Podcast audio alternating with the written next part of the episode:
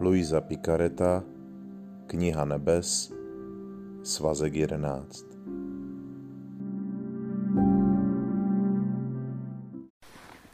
Čtvrtého listopadu 1914 Nový a nepřetržitý způsob rozjímání hodin umučení páně. Prováděla jsem hodinky umučení a Ježíš, nově potěšený, mi řekl, kdybys věděla, jak velké potěšení cítím, když vidím, že opakuješ tyto hodinky mého umučení. Stále je opakuj znovu a znovu, abys byla šťastná. Je pravda, že moji svatí rozjímali o mém umučení a pochopili, jak moc jsem trpěl, rozplývali se v slzách soucitu, až se cítili stravováni z lásky k mým bolestem. Ne však tímto nepřetržitým způsobem, stále opakovaným a v tomto pořadí. Proto mohu říci, že jsi první, kdo mi dal zakusit tuto tak velkou a zvláštní chuť, když v sobě hodinu po hodině stále rozdrobuješ můj život a všechno, co jsem vytrpěl. Cítím se tak přitahován, že ti hodinu za hodinou dávám tento pokrm a jím s tebou stejný pokrm a dělám to, co děláš společně s tebou. Vězte, že i po vaší smrti vás hojně odměním novým světlem a novými milostmi. Pokaždé, když duše na zemi budou konat tyto hodinky mého umučení, v nebi vás obléknu stále novým světlem a slávou. Jít za Kristem znamená často něco jiného, než si člověk představuje. Ono vůbec s těma našima lidskýma představama, jak by ten život měl probíhat, je to takové pofiderní. Jsou dva lidé, kteří stojí na Prahu manželství, tak si taky to nějak představují, jaké to bude. Ale většinou po mnoha společných letech všichni jednomyslně říkají, že takhle si to teda nepředstavovali. Takže naše představy jsou takové skutečně krátkozraké. Nedávno jsem hovořil s jedním knězem o jednom bohoslovci, který odešel ze semináře.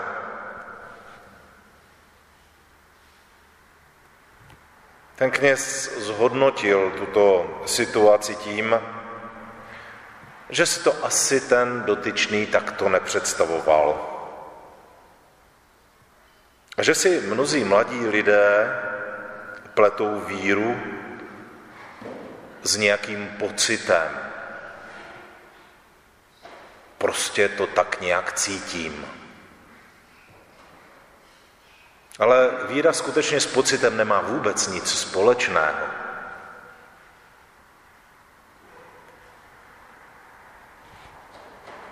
Mnozí lidé se však domnívají, že když to tak cítí, tak to tak prostě je a tak to udělají. A až budou cítit něco jiného, tak udělají něco jiného. A tak jsme tento pocit, nebo tímto pocitem nahradili všechny ostatní jiné hodnoty, které jsou neméně důležité a nelí důležitější v našich zájemných vztazích než jenom emoce. Ti dva lidé, kteří hovořili s Ježíšem, se cítili přitahování k Ježíši. Ale Ježíš reaguje jinak, než to cítí oni. Připravuje ty, kteří ho následují na to, že být s Ježíšem nemusí být vždycky jenom příjemné a pocitově komfortní.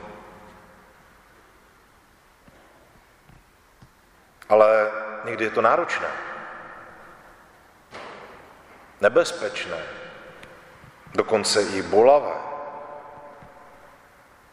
Znamená to sdílet s Ježíšem všechno, celý jeho život, včetně utrpení, ať už fyzického nebo duchovního. Ježíš, Bůh, prožívá velkou útěchu od těch lidských duší, které jdou s ním kamkoliv, kam je vede. A zvláště u těch, které jsou ochotní následovat dokonce i do těžkostí, do utrpení. Zvlášť mm, nachází potěšení v těch duších, které dokážou neustále rozjímat o jeho utrpení. A stále více chápou, jak Ježíš mnoho trpěl z lásky k nám. Už jsme o tom rozjímali trošku včera. Že je, není těžké následovat Ježíše, když se ukazuje jako úspěšný lídr, kolem kterého jsou tisícové zástupy. Ale málo kdo je ochoten a schopen Ježíše následovat do jeho chvíli opuštěnosti, obav, strachu, utrpení. A přesto právě v takových duších má Bůh své zalíbení. V nebi pak Bůh zahrnuje duše, které s ním byly ochotné často se spojovat i v utrpení, novým světlem a novou slávou. Neměli bychom mít tedy obavy nebo se bát, když nás Bůh navštěvuje tímto způsobem, nějakou těžkostí nebo utrpením, které přichází z tohoto světa, ať už je fyzické nebo nějaké psychické povahy. Ale dokonce, ne, že bychom to měli vyhledávat, to ne, ale neměli bychom se bránit ani častému stotožňování s Ježíšem na té duchovní úrovni s jeho utrpením. Ať už je to třeba modlitba bolestného ružence, křížové cesty, cokoliv podobného, co nám připomíná vlastně Ježíšovu utrpení a smrt. Máme i takové jedno přísloví, že přítele poznáš v nouzi, ne v dostatku. A my, když se nazýváme božími přáteli, neměli bychom se vyhýbat tady této, bych řekl, části Ježíšova života, ba naopak. Dokázat mu, že nejenom tam, ale právě i tam mu dokážeme stát stále při boku. Být stále u něj. Amen.